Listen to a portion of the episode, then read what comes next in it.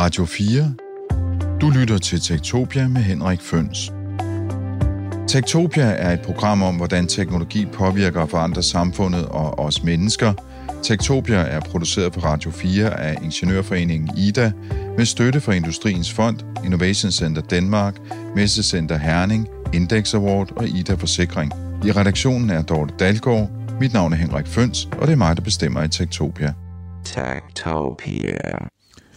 I de senere år, der har det ikke øh, skortet på skrækscenarier, der handler om, hvordan robotter og anden automatiseringsteknologi skulle snuppe vores jobs, og sende os mennesker på sådan en evig borgerløn, hvor vi bare går rundt med hænderne i lommerne og roder lidt i haven, eller hvad vi nu ellers kan få tiden til at øh, gå med.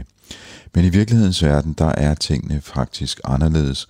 Robotter, de skaber vækst, de skaber arbejdspladser, og de skaber innovation. Danmark er en robotnation, et robotland, et lille land, men en stor robotnation. Det er titlen på en bog, som Carsten Steno og Malene Grovløf har skrevet, Robotlandet Danmark, et lille land, en stor robotnation. Lad os lige hilse på øh, forfatterne. Jeg øh, hedder Malene Borlef, og jeg øh, arbejder med egentlig at formidle, hvad sker der for en udvikling inden for robotter og automatisering øh, i Danmark og globalt, og det gør jeg i samarbejde med robotbranchen i, i Danmark, øh, der er en af de førende i verden. Og Carsten Steno, hvem er du, og hvad er du for en? Ja, jeg har jo været erhvervsjournalist i, i 40 år, kan man sige, i 80'erne, der var jeg redaktionschef for Dagbladet Børsen, og i 90'erne, der var jeg erhvervsredaktør på Berlingske Tidene. I 0'erne, der var jeg redaktør af noget, der hedder Erhvervsbladet, som var en avis for mindre virksomheder. Og de sidste 10 år her har jeg været sådan, hvad skal vi kalde det, seniorjournalist med, med industristof som speciale, kan man sige. Du lytter til Tektopia med Henrik Føns. I denne udgave af Tektopia, der kigger vi altså på Danmark som robotnation, og øh, hvis man lige skal snuppe på tal fra bogen, inden vi taler lidt mere med forfatterne, så er der i Danmark over 300 robotvirksomheder, altså virksomheder, som laver robotter, og de beskæftiger 18.500 medarbejdere, hvilket er ganske mange mennesker. Og hvis man kigger på, hvor mange robotter der er ude i industrien, altså hvor mange virksomheder, der bruger robotter i deres produktion, ja, så er der 240 robotter per 10.000 ansatte i Danmark, og det bringer os på en, nu skal jeg se, 2, 4, en 6. plads øh, på verdensplan. Øh, vi kommer lige efter Sverige. Singapore er det land i verden, der har flest antal robotter per 10.000 ansatte, nemlig 831. Skarpt for fuld af Sydkorea med 774. Vores tyske naboer har 338 antal robotter per 10.000 ansatte og Japan har 327 per 10.000 ansatte, og så kommer Sverige med 247. Så de ligger nogenlunde på niveau med os. Til sammenligning så ligger USA på pladser nede med 217 robotter per 10.000 ansatte.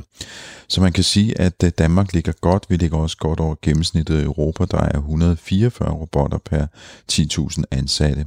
Så man kan vist godt sige, at øh, ikke alene så producerer vi en masse robotter i Danmark, vi omfavner også robotter i vores industrisektor. Men lad os kaste et nærmere blik på bogen Robotlandet Danmark. Hvorfor har Carsten Steno og Melene Gråløb skrevet den her bog? 3, 2, 1. Jamen, det er jo en bog, øh, vi har lavet for et internationalt publikum, og formålet er at fortælle øh, folk uden for Danmark, hvad det er for en industri, der er skabt herhjemme, øh, hvordan den er skabt, hvad den består af, og hvad den kan. Og øh, grunden til, at den er lavet, det er selvfølgelig, at øh, der rent faktisk i Danmark er inden for de sidste 10 år skabt en robotindustri, som har fået en ganske stor betydning øh, globalt. Og øh, den historie har vi gerne ville fortælle til et internationalt publikum. Så, så bogen er kommet både på engelsk og på dansk? Men, men går altså, hvor, hvor, hvorfor, både, hvorfor både engelsk og dansk og det internationale publikum? Er det fordi, det her det er en industri, som øh, er meget, hvad skal man sige, international i sin karakter?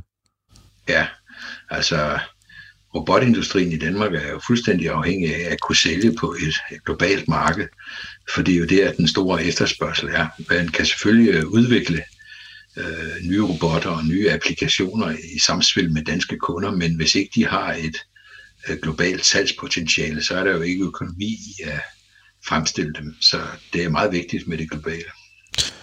Og Malene Grovlef, du, du markerede også, øh, det, det er jo sådan, at vi sidder og laver det her virtuelt, som vi gør her i coronatiden, og, og når man vil sige noget, så, så øhm, kylder man sådan et, øh, en emoji med nogle hænder, der klapper op på en skærm, og det har Malene gjort nu, så nu får du lov at sige noget, for vi ikke taler i munden på hinanden. Ja, øh, i forhold til, hvorfor, hvad, hvorfor skal vi have sådan en bog her, øh, så er det også øh, værd at bemærke, at der i forvejen er ret stor international interesse for, hvad det er, vi har gjort i Danmark øh, med robotudvikling og industri.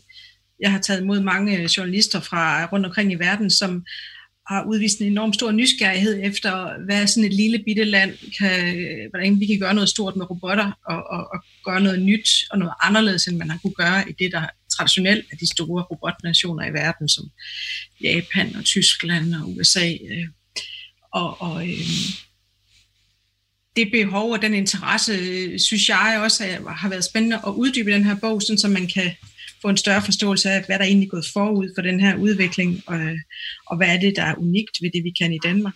Øh, så, så derfor gav det meget mening for mig også at gå sammen med Carsten, da han kontaktede mig om det her projekt. Men, men nu siger du øh, Danmark og unik for Danmark og, og så videre. Altså, hvad, hvor, hvor starter den her robothistorie? Altså, hvad, hvad er det, det, vi har med at gøre her? Ja, altså man, man kan sige, øh, der, der er ligesom to spor i det. Øh, det, før, det vigtigste er det jo at sige, at den her øh, bog, den handler altså selvfølgelig om robotter, men den handler jo også om automation i bred forstand. Og øh, robotter og automation i Danmark har ligesom to rødder. Hvis vi tager automation først, så kan man sige, at øh, der har jo altid eksisteret virksomheder, som har bygget automatiske, eller mere eller mindre automatiske produktionslinjer til danske virksomheder. Og de har faktisk eksisteret øh, måske 100 år, eller næsten helt tilbage til øh, industrialderen, begyndte i, i 1870'erne. Altså hvis man tager sådan et eksempel som, som en, en virksomhed jo omtalte, der hedder Jorgensen Engineering, den øh, blev etableret i Odense i 1933 af en ingeniør, der kom hjem fra USA, så kom han til Fyn, og så opdagede han, at den fynske erhvervsliv i høj grad bestod af gardnerier, som havde, få, havde behov for udstyr, der kunne måle og veje og pakke alle de her grøntsager og blomster, som de producerede.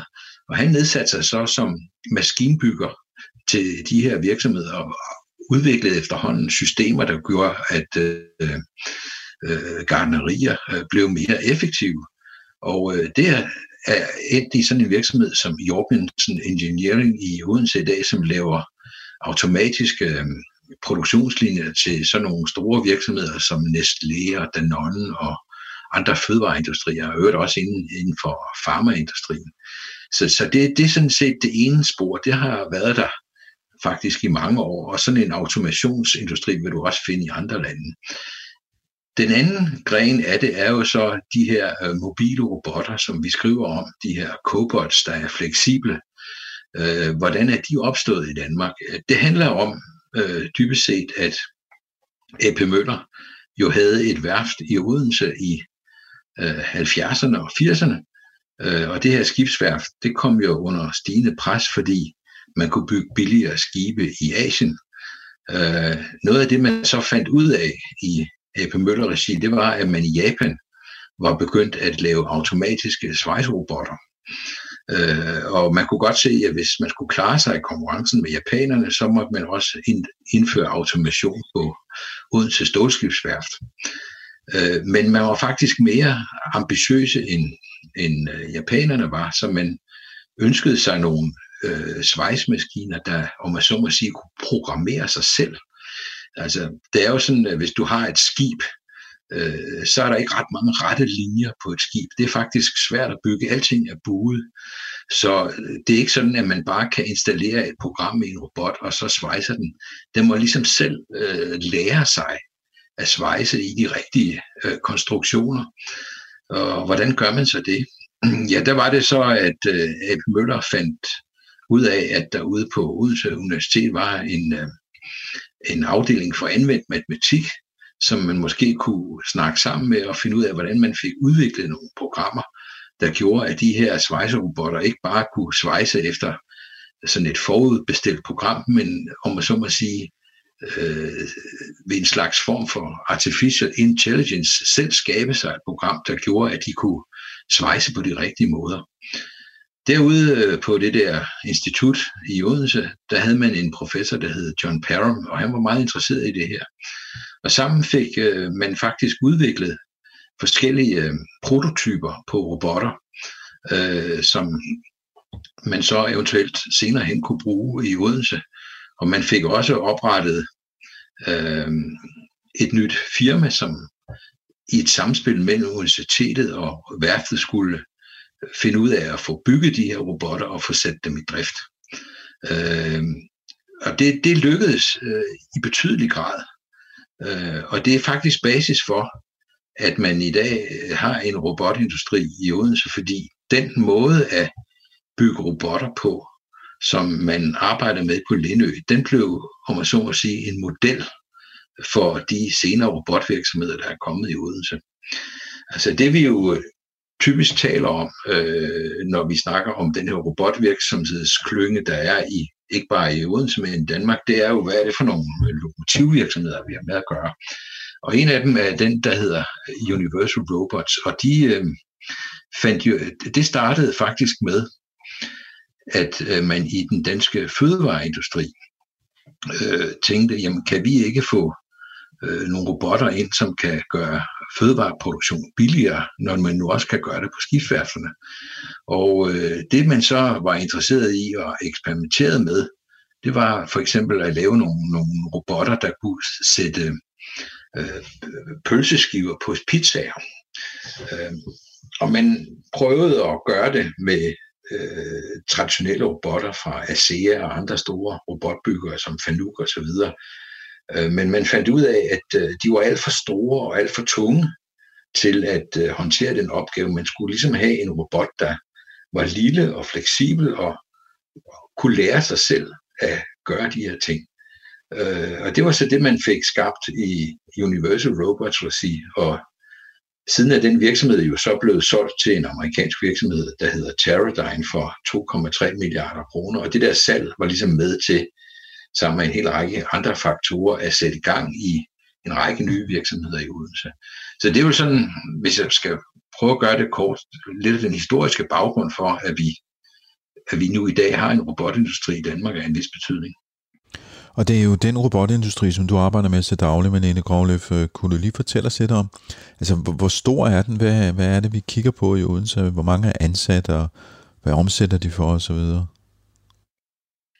Ja, altså nu ser du Odense, det er jo faktisk hele Danmark, den har, den har diffunderet ud i øh, efterhånden. Øh, I starten er det rigtigt, at der, og det er jo stadigvæk robothovedstaden i Danmark, øh, Odense øh, er, men, men øh, vi snakker om cirka 300 øh, virksomheder på landsplan, som enten arbejder med robotter eller automatisering, øh, med at udvikle dem eller med at integrere dem øh, i, øh, i industrien eller i sundhedssektoren, ser vi også en del øh, spændende udvikling lige nu, og inden for uddannelse og grønne arealer og øh, landbrug og andre ting. Så det er i det hele taget en industri, der sådan breder sig til flere og flere brancher, øh, dele af landet, øh, og dermed skaber egentlig et, et rigtig spændende startup-miljø, som øh, har noget adgang til kapital, der også gør, at de faktisk også lige nu under coronakrisen kan øh, skabe udvikling og eksport. Øh.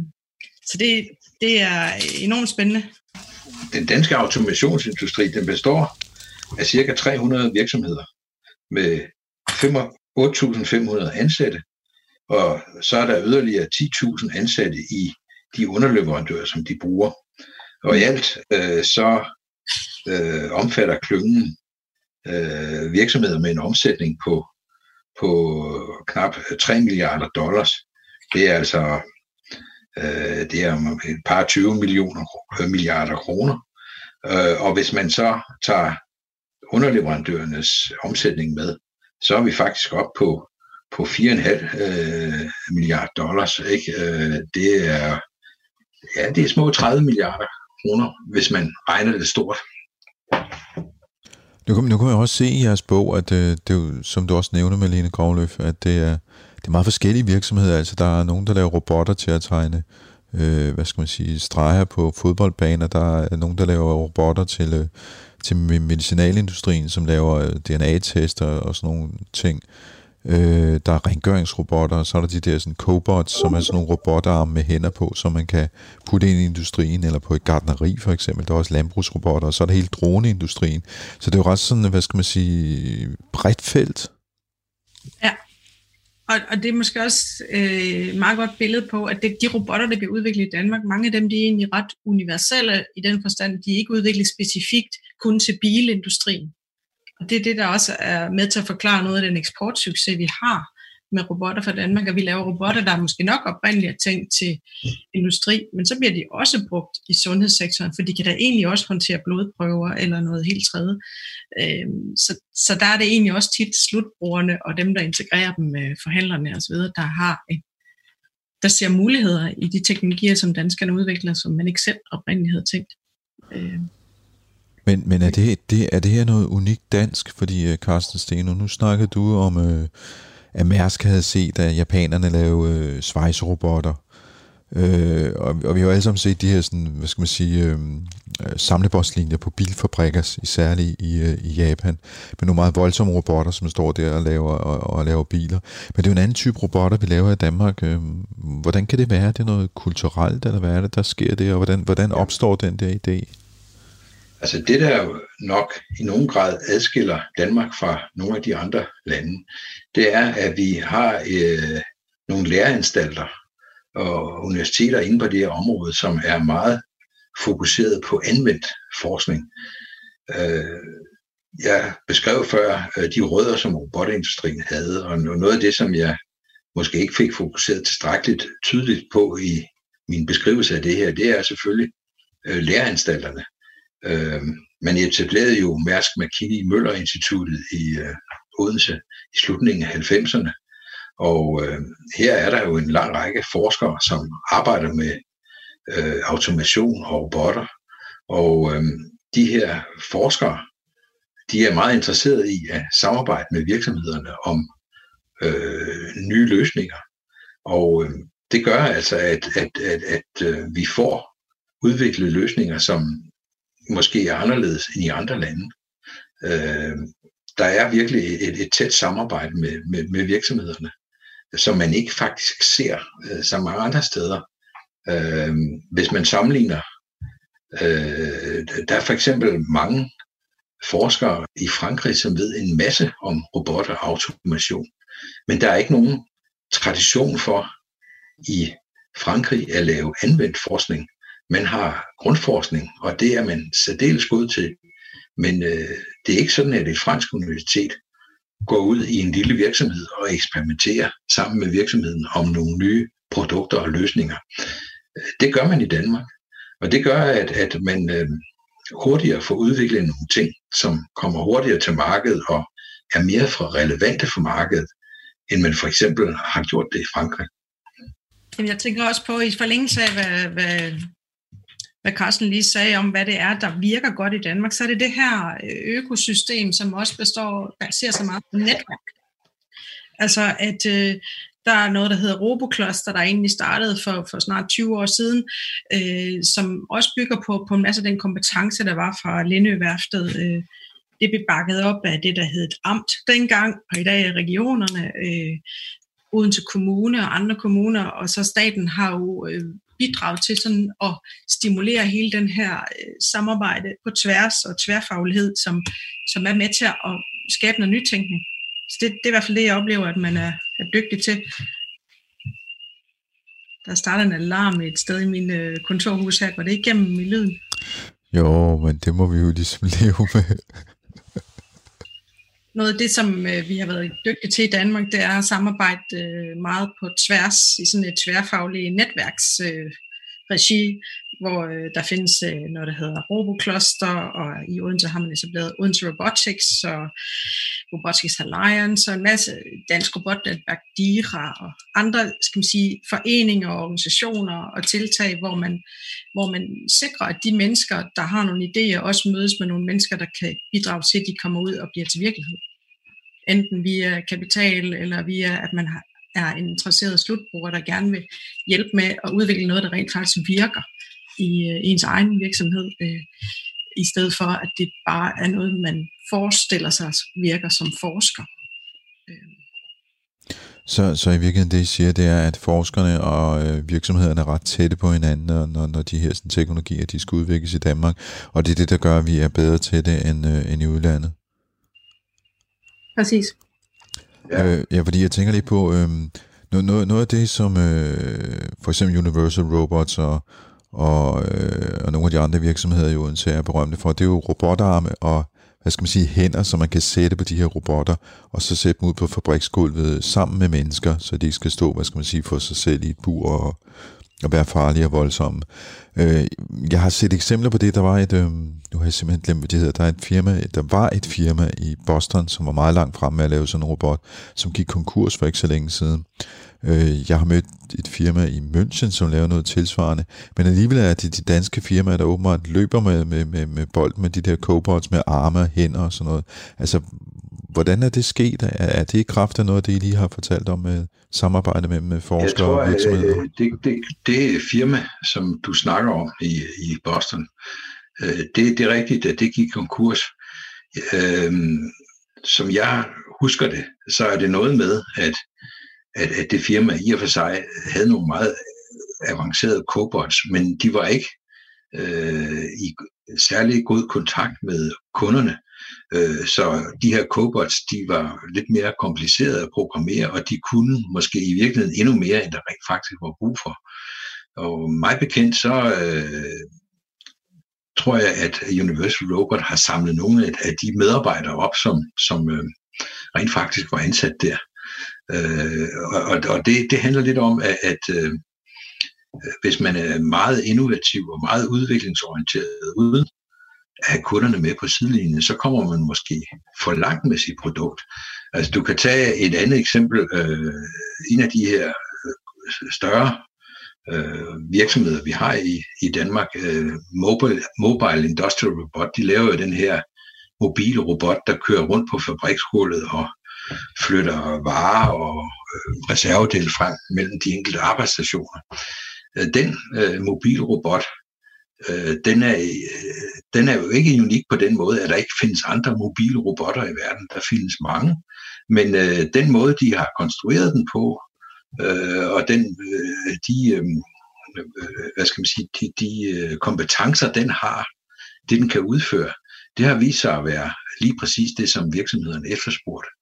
Øh, så, så man har altså formået at udvikle et produkt i tæt samspil med kunderne, som, som rent faktisk skal sælges. Hvor andre mobile robotproducenter må konstatere, at det, de har lavet, jamen det, det var ikke lige det, der var efterspørgsel på.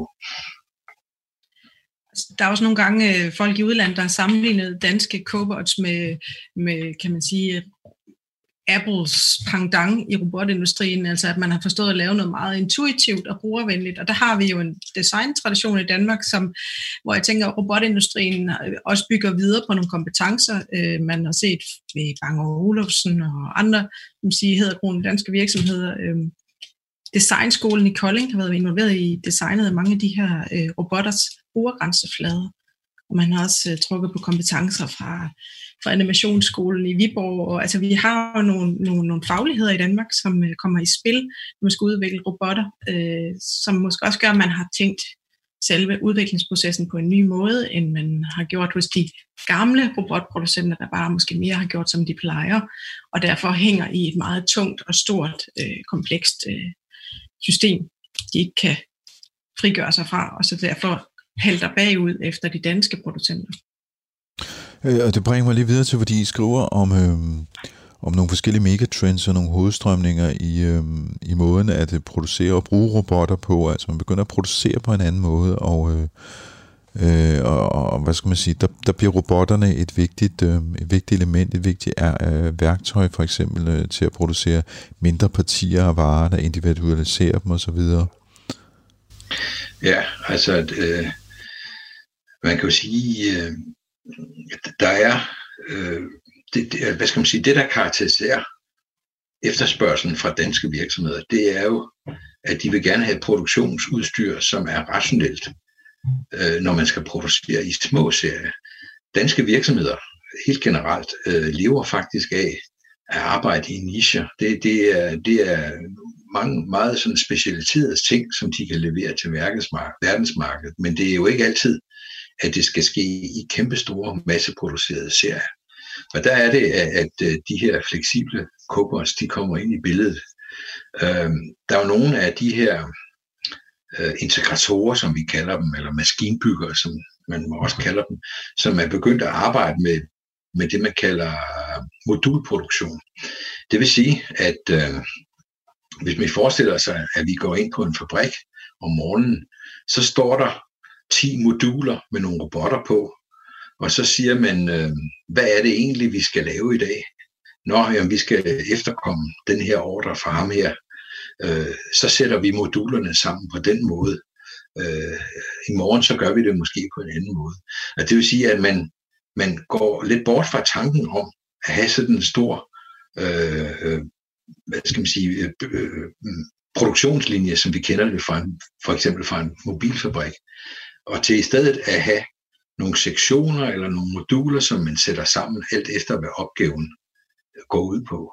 Og det, det, er, det er sådan noget, man er ret langt med i Danmark. Det betyder jo også, at, at, at øhm, man kan efterspørge, eller man kan efterkomme, hvad skal man sige, en efterspørgsel på relativt små stykstal, uden at det bliver alt for dyrt. Øh, masseproduktion er jo netop baseret på, at vi ligesom i bilindustrien køber tusinder af biler, og derfor kan man gøre det billigt. Øh, men hvis man skal have små styktal, så er det meget sværere. Men det er, det, det er en ambition i Danmark blandt mange af de her aktører i robotmiljøet, at, at det her problem, det skal man altså have løst. Og det gør man på den måde, som jeg lige har beskrevet.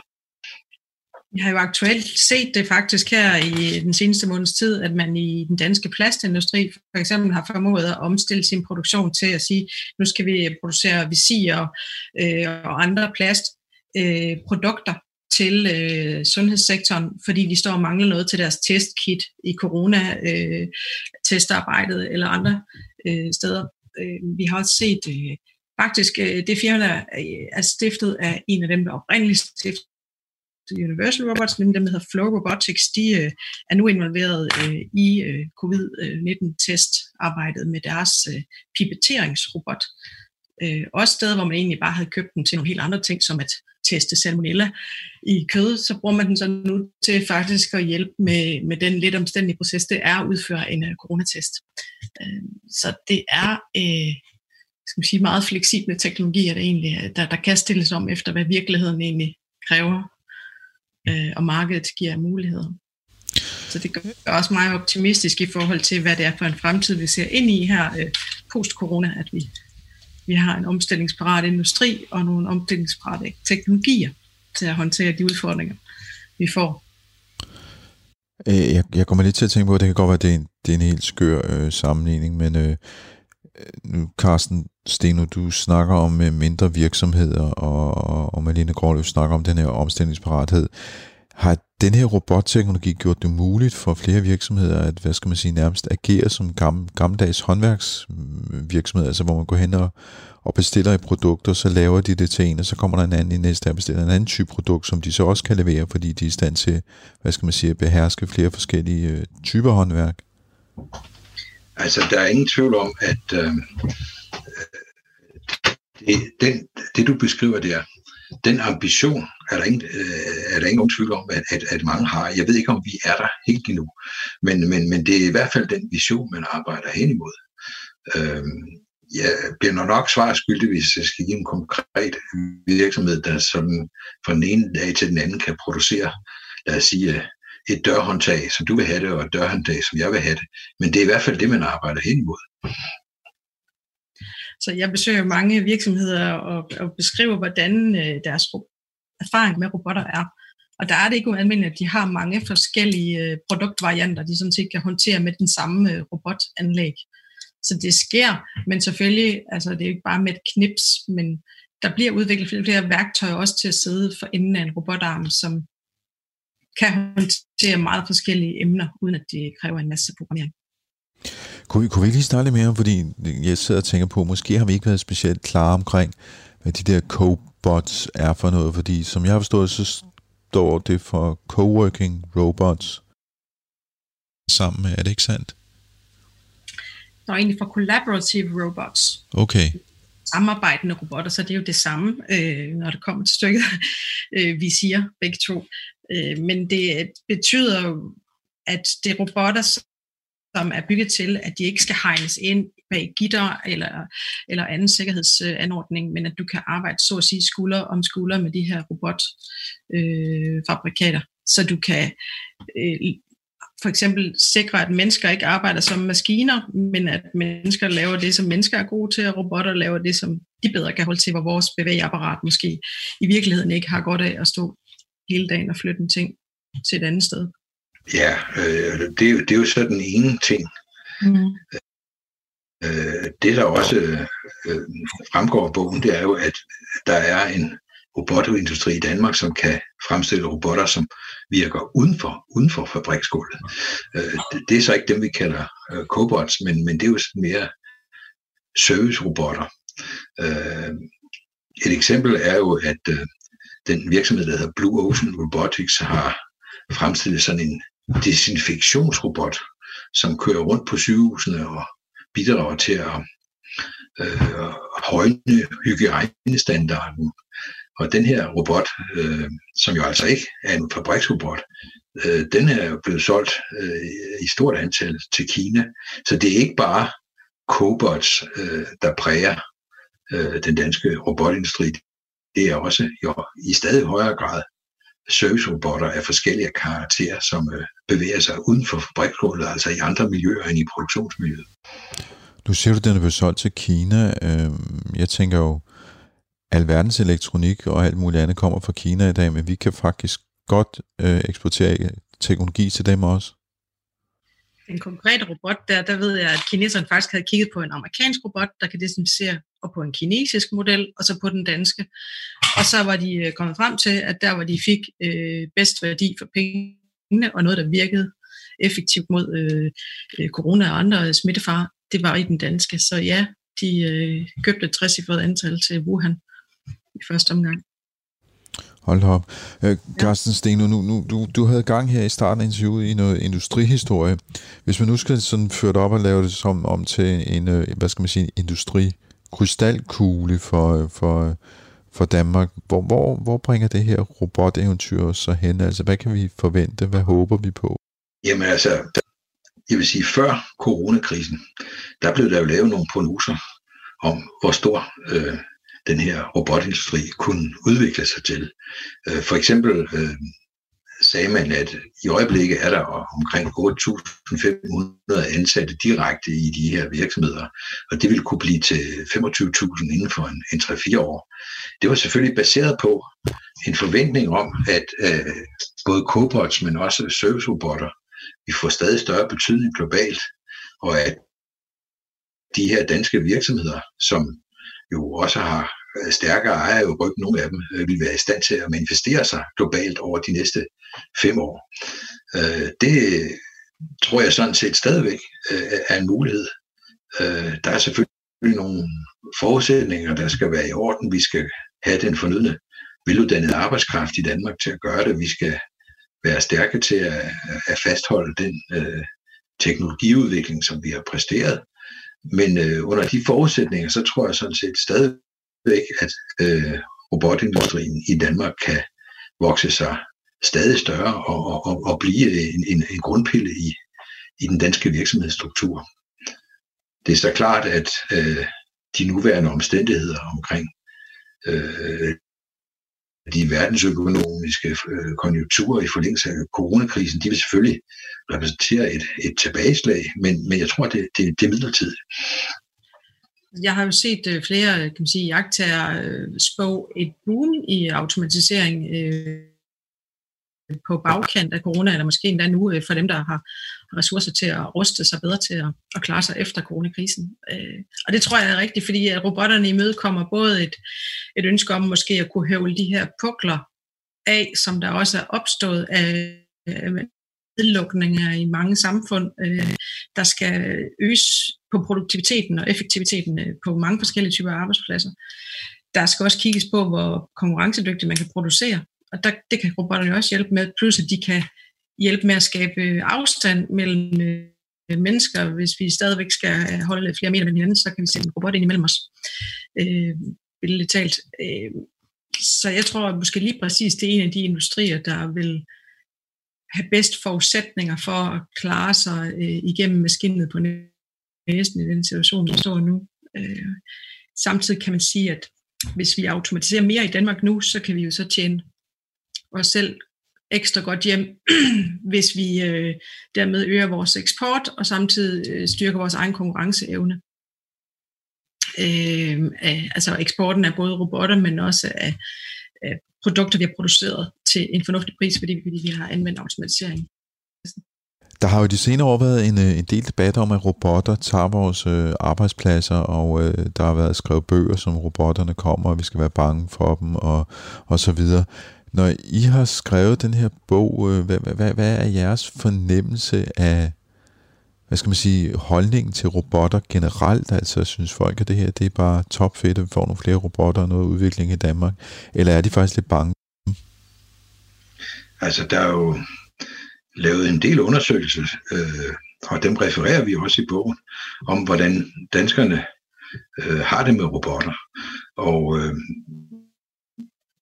de undersøgelser viser faktisk, at, at Danmark og den danske befolkning er dem, der er blandt de mest positivt indstillet over for robotter overhovedet. Øh, der er ikke den helt store frygt for, at øh, de her robotter skal tage folks arbejde. Øh, tværtimod. Og det er jo også ganske øh, tankevækkende, at øh, hvis man går til fagbevægelsen i Danmark, så står de og plæderer for, at virksomhederne meget hurtigere, end de rent faktisk gør det, skal implementere robotter. Og det, det, det gør man ud fra den betragtning, at øh, hvis ikke danske virksomheder benytter sig af den seneste anvendelige produktionsteknologi, så er de jo ikke konkurrencedygtige, og dermed kan man de jo heller ikke tjene penge hjem til Danmark og finansiere det velfærdssamfund, som vi alle sammen og fagbevægelsen jo især er, er meget glade for. Øh, så jeg tror egentlig, at vi i Danmark er, er, er meget positive omkring det her. Nu skal det jo så siges, at vores bog, den beskæftiger sig med, med, med cobots og robotter uden for fabriksgulvet. Øh, der er jo en anden problemstilling omkring software-robotter, øh, som øh, breder sig i den finansielle sektor og andre sektorer, også i vores egen branche, øh, journalistbranchen. Det har vi ikke undersøgt. Men i hvert fald tror jeg ikke, at frygten er så stor for de her robotter, som vi skriver om, fordi de jo øh, kan, kan sørge for, at vi får produktion i Danmark, og i øvrigt også afhjælpe øh, en masse opgaver, der er fysisk tunge og som er svære at håndtere. Man ser globalt på beskæftigelsen, så har den jo faktisk aldrig været højere, øh, også trods corona-konsekvenserne. Øh. Så i en tid, hvor der er blevet investeret flere og flere, eller installeret flere og flere robotter, så har vi faktisk fået højere og højere beskæftigelse. Så det siger mig noget om, at selvfølgelig forandrer robotter vores arbejdsindhold, og de flytter jobs, og nogen mister deres arbejde og kan finde arbejde et andet sted. Øh, det er jo ikke fordi, det går sådan helt uberørt hen over verden, når man automatiserer, men det jeg har set på de konkrete virksomheder er, at man egentlig skaber fremgang, som så skaber øget omsætning og mulighed for at ansætte flere medarbejdere, øh, når man jo flere robotter man køber. Så det er ikke en robot- eller menneske-diskussion. Det er mere, hvad skal vi bruge mennesker til, hvad skal vi bruge robotter til, og hvordan kan vi skabe noget øh, værdi på den bedste mulige måde. Tak til øh, Carsten Steno og Malene Grovløf. I har skrevet bogen Robotlandet Danmark, et lille land, en stor robotnation. Øh, er det sådan en bog, man kan gå ned og købe boghandleren, eller hvordan foregår det? Ja, det kan man godt. Man kan også købe den øh, elektronisk på diverse sites, så der, der er flere muligheder. Så der er mulighed for noget godnatlæsning eller noget coronalæsning, om man så må sige? Det er der, ja. Og den er ude nu på gaden? Ja. Tak fordi I ville være med her i Tektopia og fortælle lidt om øh, robotter. Velbekomme. Selv tak. Du lytter til Radio 4. Ja, selvom dommedagspersonerne de har lyttet over øh, vores jobmarked, når det angår robotter og måske også kunstig intelligens de senere år, så er det åbenbart ikke noget, der har sat sig særlig store spor i Danmark, hvor vi faktisk er ret robotpositive. Og det hænger måske sammen med, at øh, de robotter, vi har set øh, komme ud på danske arbejdspladser, de robotter, som bliver produceret i Danmark, det er ikke automatiseringsteknologi, der erstatter menneskelig arbejdskraft. Det er det teknologi, som supplerer og understøtter menneskers indsats på arbejdspladsen. Your well. Hvis man kigger på den danske robotindustri, så deler Carsten Steno og Malene Grovløf den op i tre kategorier. Lokomotiverne, integratorerne og vækstlaget. Den første kategori, det er virksomheder, som producerer robotter og automationsløsninger, som udvikler og producerer robotter og automationsteknologi til industrien. Det er det, man kalder for robotklyngens lokomotiver. En anden kategori, det er integratorvirksomheder og maskinbyggere. Det er dem, der installerer automationsløsningerne, primært i industrien. Og den tredje kategori er det så vækstlaget, som fortrinsvis består af mindre robotvirksomheder, der opdyrker nyt robotland, kunne man sige, ved at udvikle nye typer robotløsninger til nye områder, også uden for fabriksgulvet. For eksempel nogle af de robotter, som forfatterne fortalte om, der er blevet solgt til Kina, som kan gøre rent. Det måske mest kendte lokomotiv i øh, Danmark, det er virksomheden Universal Robotics, der startede i 2008 og er en pioner på kollaborative robotter. For et års tid siden, der mødte jeg den daværende europæiske salgsdirektør for øh, Universal Robots, Per Kloster Poulsen, der forklarede, hvad det er, de øh, kan med de her sådan, kollaborative samarbejdsrobotter, og hvordan de ser øh, fremtiden for dem. Det er det, de kalder for Industri 5.0. 3, 2, 1. Universal Robots, det er jo øh, opfinderen og, og den markedsledende inden for det, vi kalder samarbejdende robotter. Så det, vi rent faktisk laver i Odense, det er at producere øh, en robotarm, som er samarbejdende og med mennesker. Det vil sige, den har indbygget, man kan ikke sige, at en robot er sikker, men den robot, vi producerer, har 17 indbyggede sikkerhedsfeatures, som gør, at vi rent faktisk kan stille den op ved siden af et menneske i en produktion i dag, uden at hegne den ind og uden at gøre alle de her ting. Derudover er den ekstremt nem at programmere og flytbar, så anvender du den til et, en ting i dag, så kan du lukke den ned til aften, og så kan du starte den op ved en anden maskine eller i en anden proces i morgen ved bare at flytte den.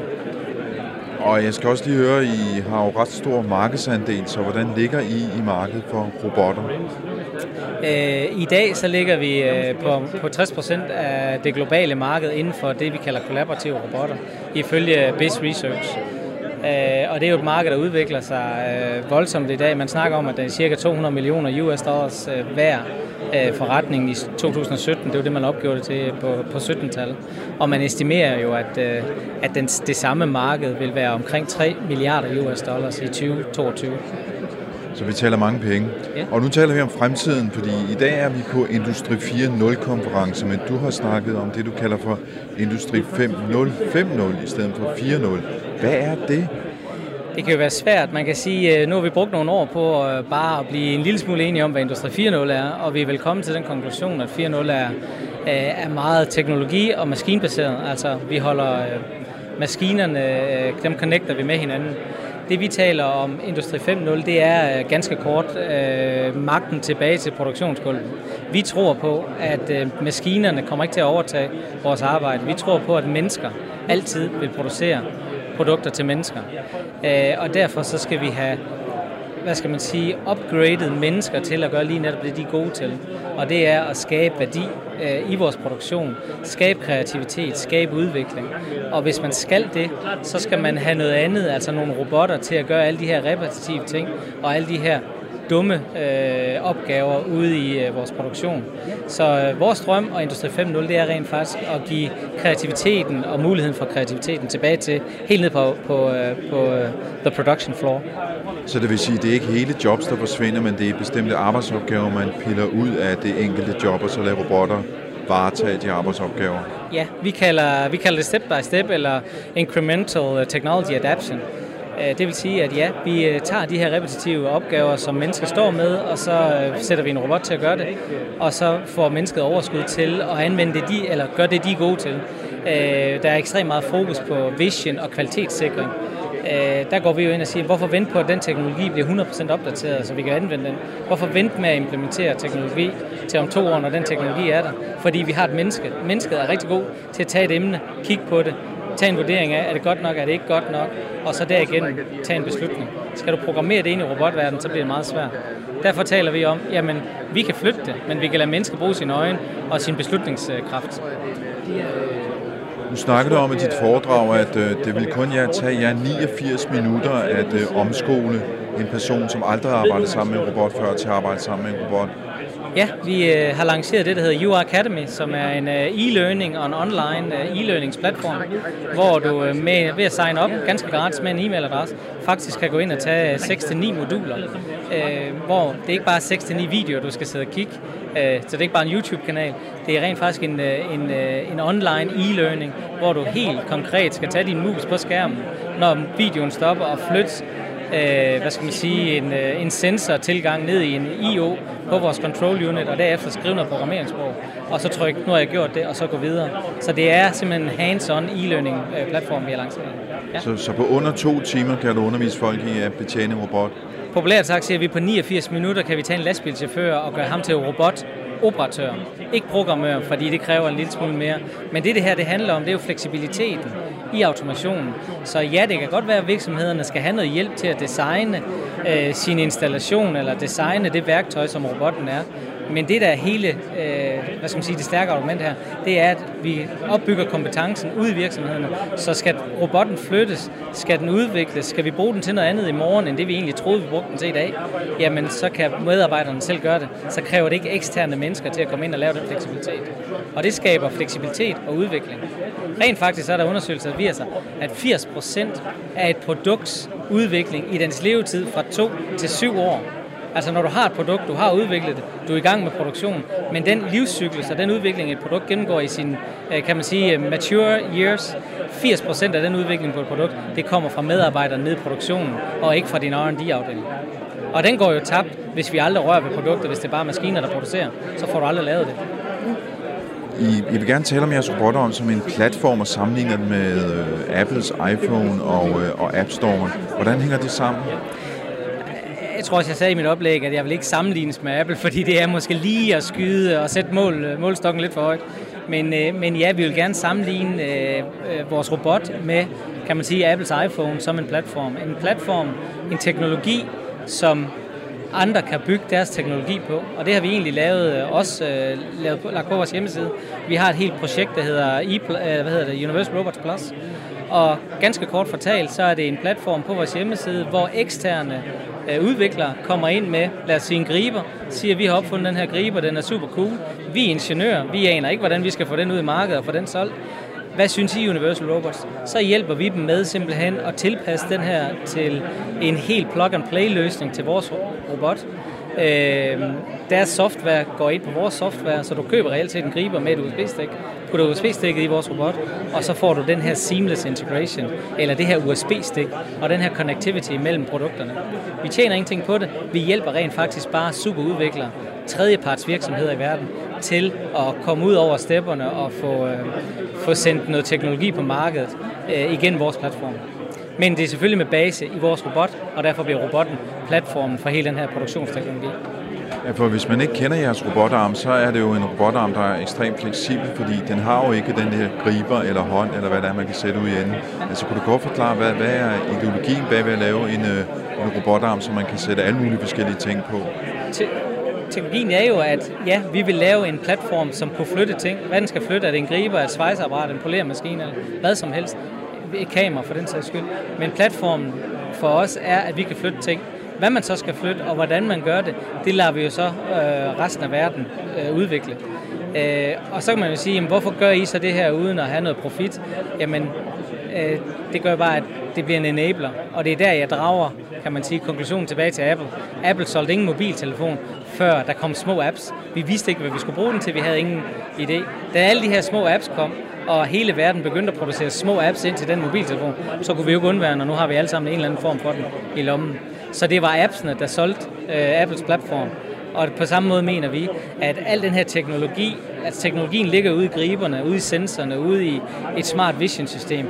Og det er der andre, der er rigtig, rigtig specialiseret i.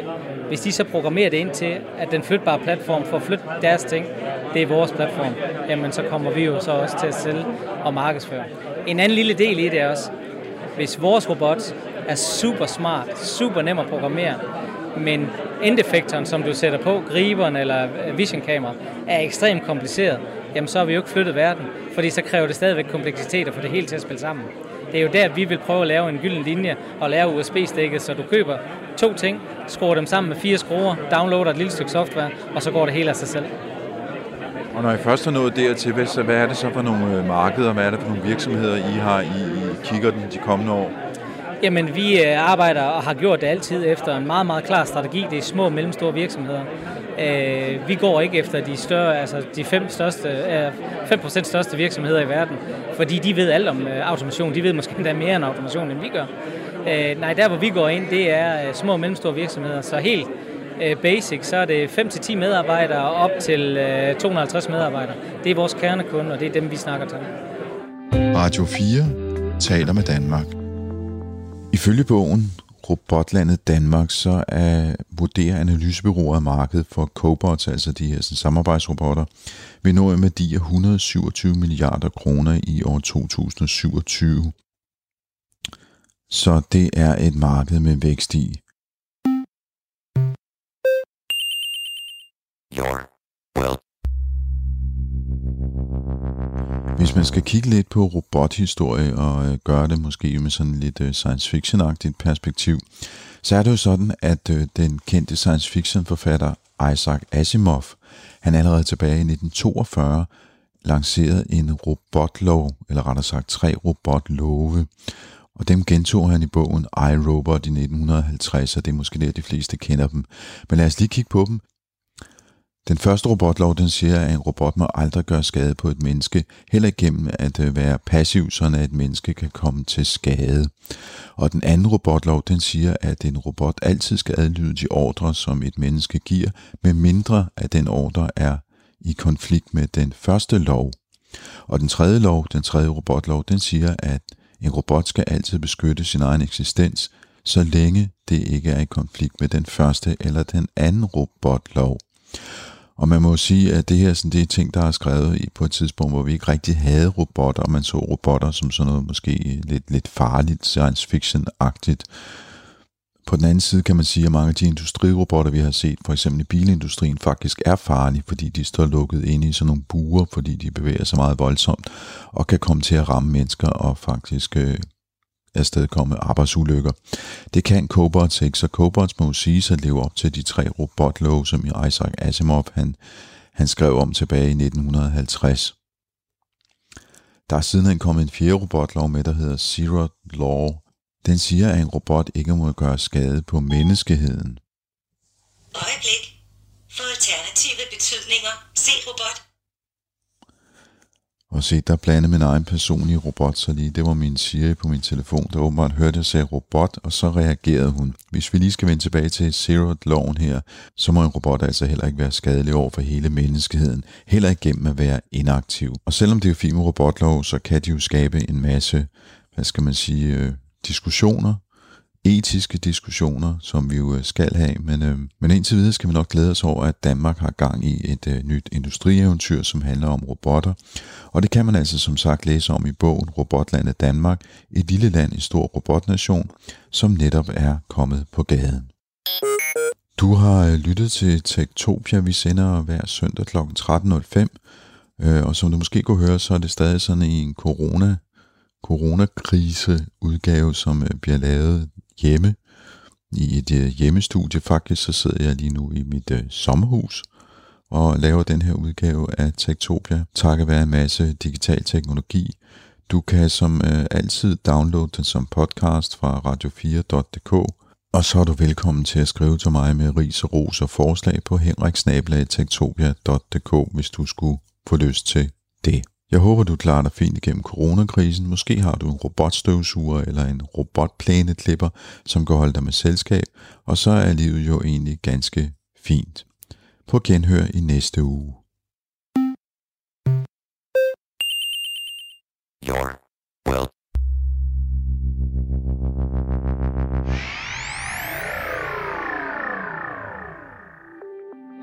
Du lytter til Tektopia med Henrik Føns.